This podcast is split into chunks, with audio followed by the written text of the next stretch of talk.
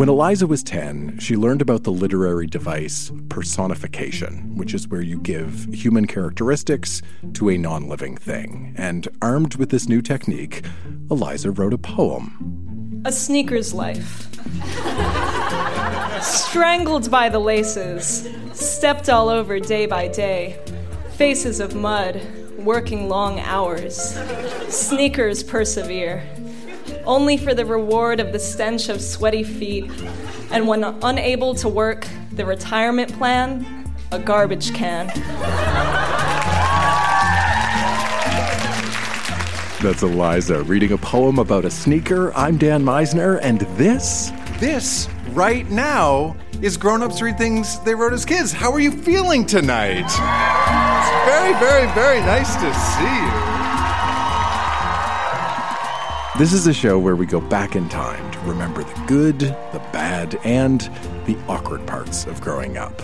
This time recorded live at La Sala Rossa in Montreal, we have things mostly only Quebecers know, a teenage stalker, an unusual spin on Alice in Wonderland, and much more. This stuff is weird, it is wonderful, and by looking back at it, this stuff can help us understand not only who we were, but who we are today. So think about who you were when you were a kid, and stick around. Survivor 46 is here, and so is On Fire, the only official Survivor podcast. And we have a twist this season. The winner of Survivor 45, Dee Valladares, will be joining us every week. We're going behind the scenes of the biggest moments, the how and the why things happen, and the strategy and analysis you can only get from someone like me, a Survivor winner. Listen to On Fire, the official Survivor podcast, wherever you get your podcast. A minute ago, we heard a sneaker poem from Eliza, but that wasn't the only poem Eliza shared at our Montreal event. Live on stage, here she is with a few more poems, all written when she was 10 years old at summer camp, and all written shortly after having learned about personification. Cactus. its spikes scare all away. The cactus has nothing. All friends he finds leave, for a simple pat on the back is the end. All cactus wants is a friend. Power. Power becomes a virus only to spread within. It takes over the mind, eating away at its host, leaving them selfish and lonely, only to be left with power. Cloud. He fights the sun constantly. Who gets the sky today? Wielding his lightning sword, cloud strikes sun, sun tackles him, leaving him scorched. He cries and screams, voice booming everywhere, followed by bolts of fury and winds of rage, a storm of emotions. Target. He screams at the pierce of the arrow in constant pain and fear. over and over, the torture continues until he grows old and worn, and then the next victim must suffer. Potato clock. A veggie from the ground and a couple of wires. Tick tock, tick tock, potato clock.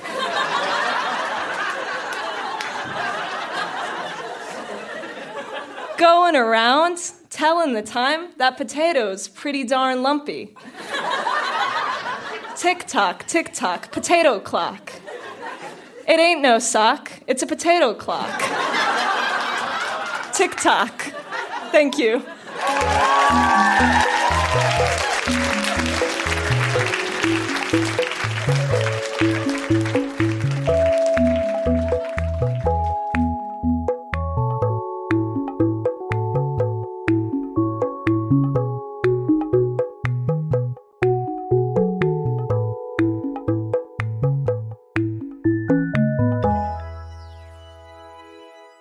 When Cora was 14, she kept a diary, and in it, she documented all sorts of things, including her first crush. Please welcome Cora to our stage. A quick heads up Cora uses some cuss words and some mean girl language in her diary, which we do not bleep. The following takes place over the course of one month. October 8th, 2001. Hey, journal, what's up? Me a lot. So, yeah, life rules. I left Laval Catholic and I'm so happy. I'm back at Western Laval. I met this guy, Dave. He's amazing, but sometimes he makes me wonder. God, I love him. I still think about Anthony, though. I called George and Angelo. We're keeping in touch. It sounded so great to be talking to them again. Gosh, Journal, my life has been so iffy lately. One second I want to cry, and the next I couldn't be happier. I guess I should just relax more. You know, oh well. Life is on the right track, and for the moment, everything couldn't be better. It's so great to see everyone again. I really missed everyone. Ciao for now, Cora. October 9th, the next day, 2001. Dear Journal, Hey, so yeah, today was great. You know Dave? Well, he was at the guys' game, and yeah, he came to the bus stop with me and Ashley the whole time, but he was talking to Christina on the phone, and they were arguing over whose ass was nicer. Dave took Christina's side, duh. She is such a whore fooling with my man.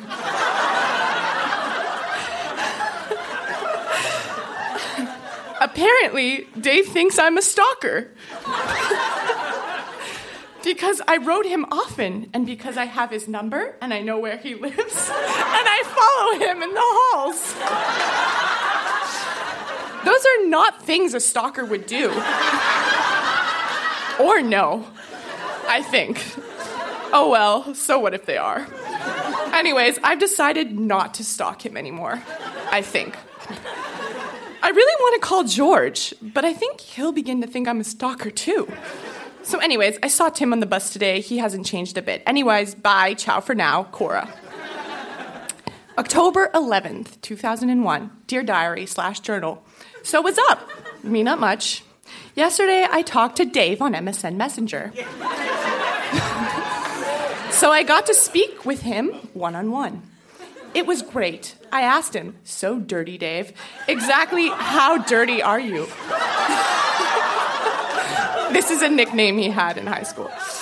And he goes, Why don't you come over here and find out? LOL. It was so funny.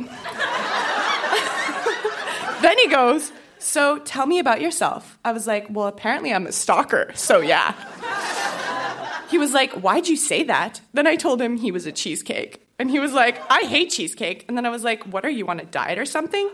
He was like, No, I just find it all made of butter. I was like, Well, that explains why you're so skinny. What I said in brackets. Then he goes, Like, you're one to talk. And by the way, I'm not skinny, I'm compact. then I go, Well, I guess I'll take that as a compliment. LOL. I love him. He's so sweet.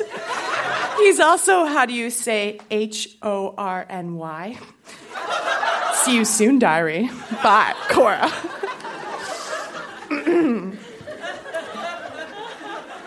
October 30th, 2001.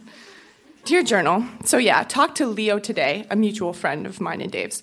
He told me that he talked to Dave, and Dave said he found me annoying. And it's okay that he said that, but what he said next blew me through the roof. he, Leo, asked Dave why he wasn't answering me. Dave said exactly this I was played, so now I'm going to play her.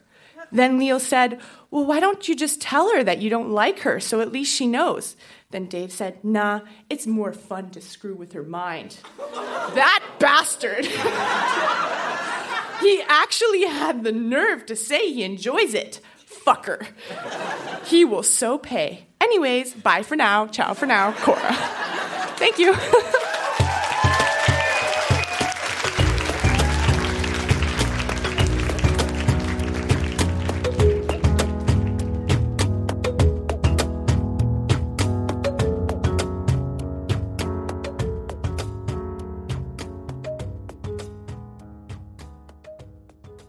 Joining us on stage right now, it's Helen. And Helen is going to share one of my favorite formats of kid writing. This is a journal that she kept in grade one when she was about six years old. And this was the kind of journal that you kept not just for yourself in a private kind of way, but kept in an open way with your teacher. This is a dialogue journal where you would write and then your teacher would respond. And we're going to hear a couple of those entries and her teacher's responses. Please welcome Helen to our stage.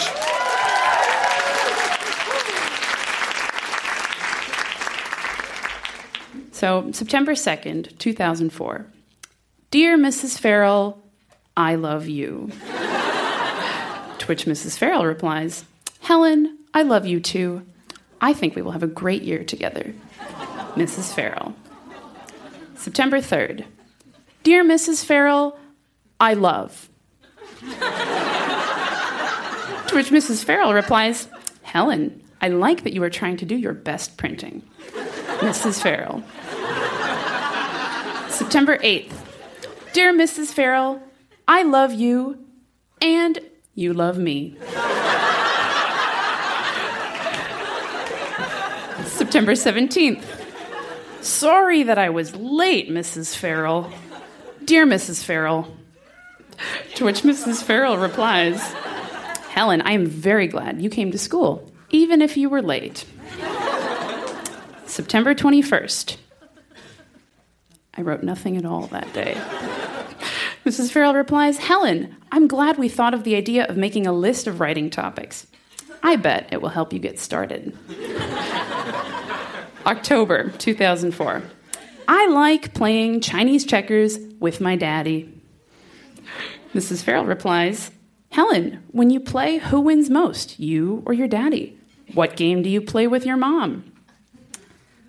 To which I reply, My mom doesn't usually play a game. She usually just works in the kitchen.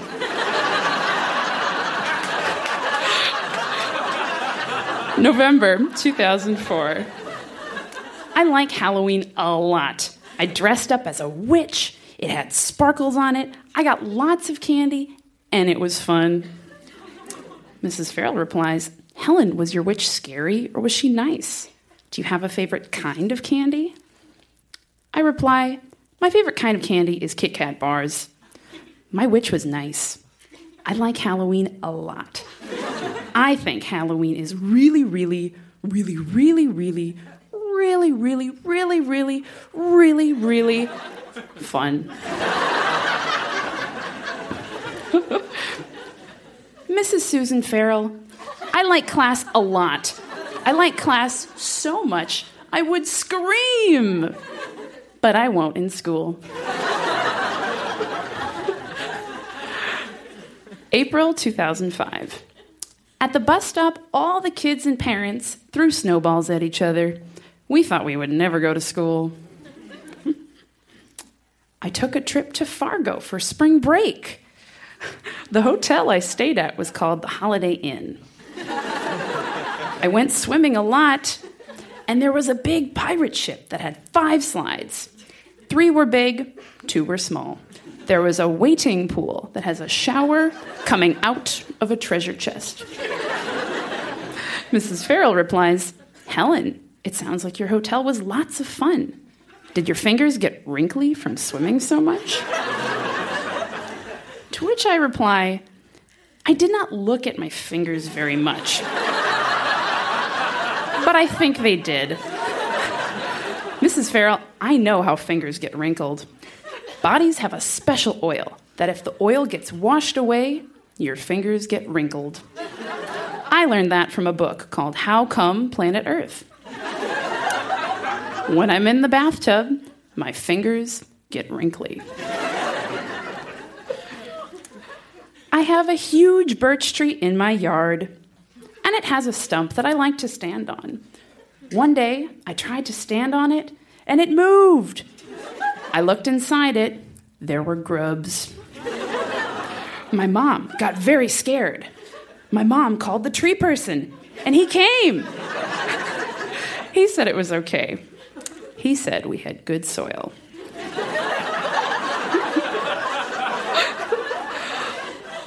On April 23rd, I saw The Lion King play, and last night I saw the movie.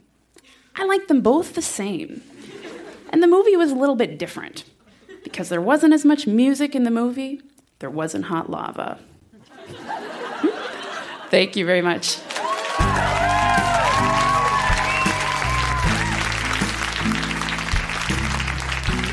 Helen, everybody. A round of applause for Teachers Montreal.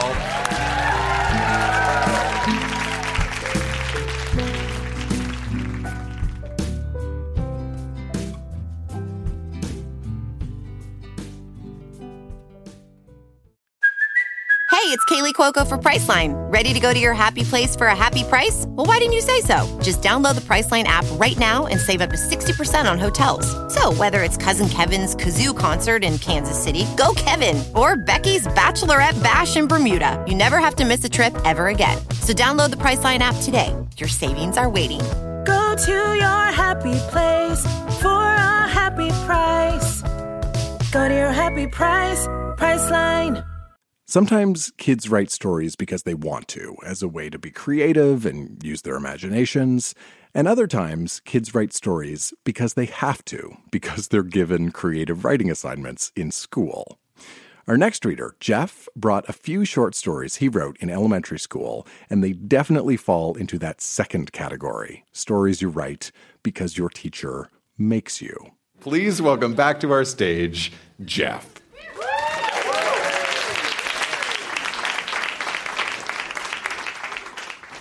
Uh, this one's called If I Were in the Book Alice in Wonderland Instead of Alice.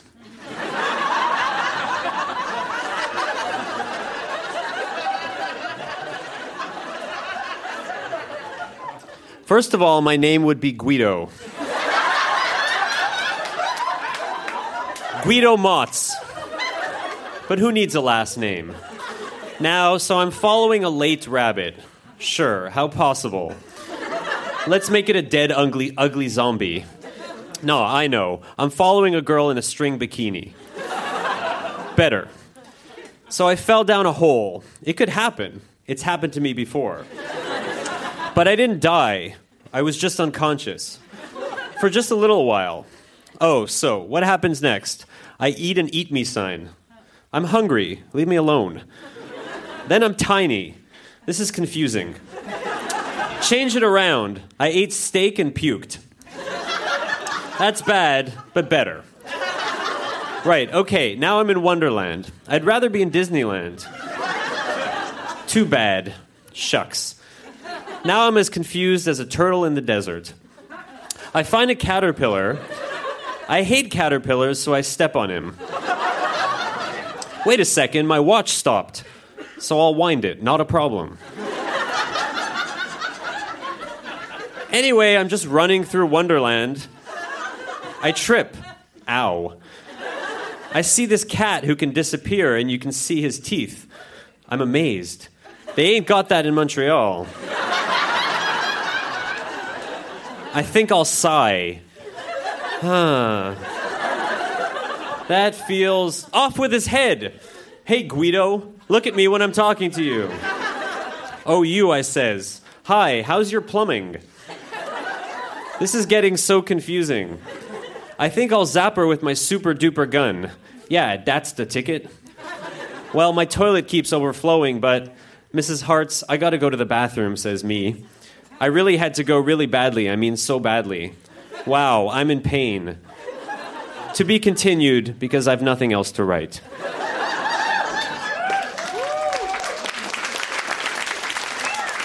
Uh, this next piece is called I Shall Revolt. My name is Regis Bellier, and I'm a peasant. You can call me peasant or slave.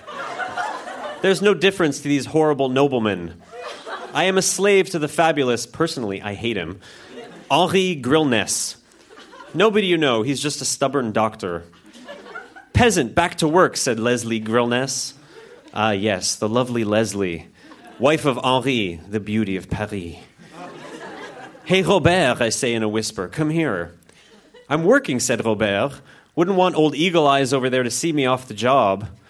Aren't you tired? I asked. Of what? inquired Robert. Of the noblemen, of Leslie, of slavery, and of living the life of a dog? I'm not a dog, screamed out Robert. But to the noblemen, we're all dogs. They certainly feed us like dogs, mumbled Robert. They certainly treat us like dogs, I said out loud. That night, as Henri and his wife slept, I awakened Robert. I had awakened the whole digging crew. Robert, get up, we're leaving, I exclaimed. Huh? said Robert curiously. We'll break our curfew. Just come, I replied. Why? Because we're tired, said one of the men in the background. So am I, whined Robert. Let me sleep. I only get half an hour of sleep a day.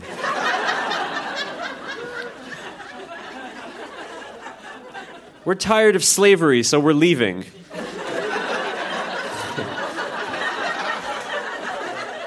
You know, we're going to revolt, I said. There was a small cheer in the background. I'll come, said Robert, determined. I shall revolt. The next morning, What's that horrible racket? asked Henri Grillness. Probably a broken dish, answered Leslie as she was getting ready for a formal brunch. no, it's very loud. Go check out the window. The peasants are having some kind of riot, some sort of protest. What is this nonsense? questioned Leslie as she was walking to the window. Open the window. Grunt, muttered Henri. there. We need justice. We need justice, chanted the protesters. Henri, call the royal guards, hurry, exclaimed Leslie nervously. Henri rushed to the phone and rung for the guards. They said they'd be here as soon as possible. Meanwhile, men, gather around, I said. We're here for a reason, not to kill the noblemen, rather to free ourselves. We want justice in our time liberty, equality, fraternity. After a long, tough battle, the peasants triumphed in the end. Thank you.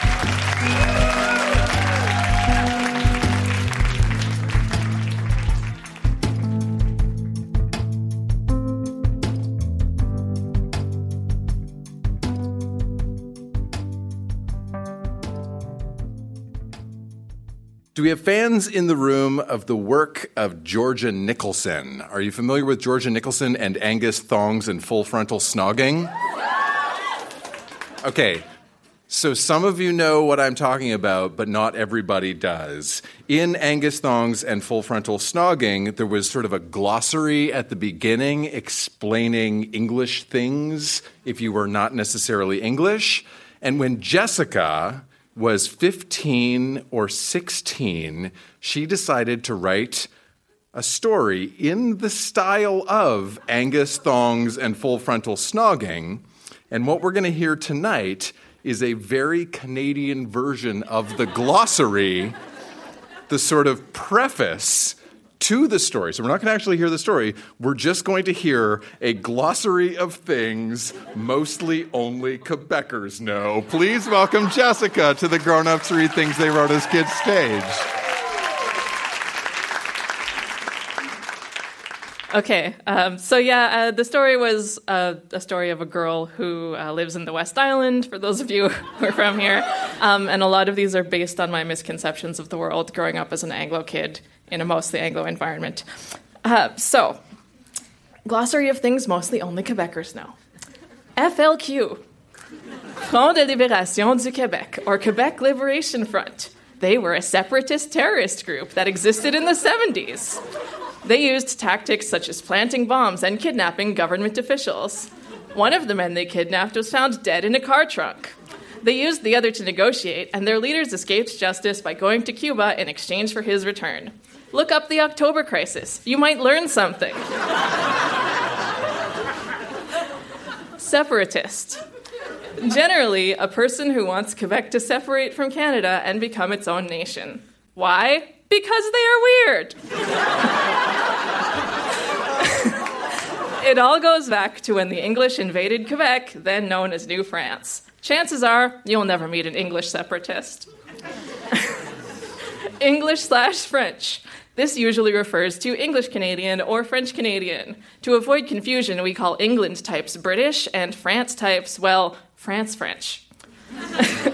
some English people here hate the French, and some French hate the English, but mostly we get along okay and just make jokes at each other's expense. It's the Canadian way.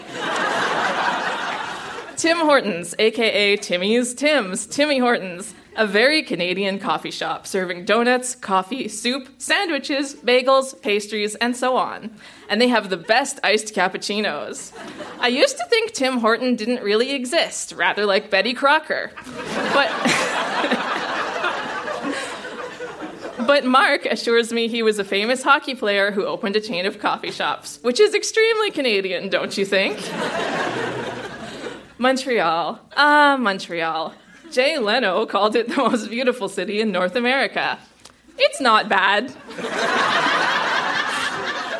Probably you have heard of it. If not, put this book down and go pick up an atlas now. Calgary. You are so dumb.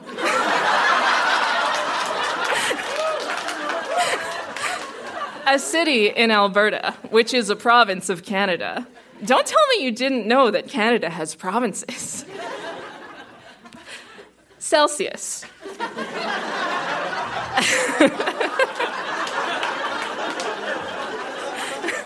our zero degrees is 32 degrees Fahrenheit. One of our degrees is about two degrees in Fahrenheit. Just get a life and deal with the fact that metric makes a lot more sense. Everything works in tens, and when hundreds and thousands, it's so damn easy you want to cry. Upper Canada Village. This is for all the locals. Uh, a loser place where everything's ancient and they pretend it's the 1860s. Incrediblement boring. They have pigs, chickens, cows, and such. Poutine a type of food consisting of fries covered in gravy and curd cheese. Invented by a Quebecer because who else would? they serve it in other places in North America, but they always pronounce it wrong. They say poutine, when really it's more like poutine, but French sounding. Dépanneur, corner store, convenience store. In America, that place where the clerks get shot.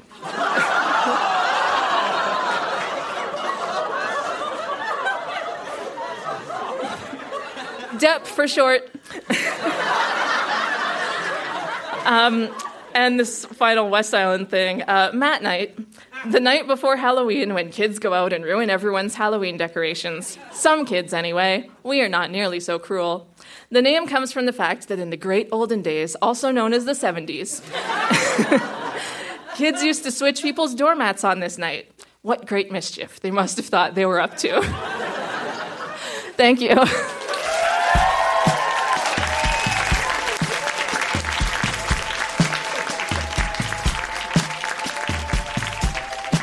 Grown Ups Read Things They Wrote as Kids does not endorse the politically charged definitions heard on our stage tonight.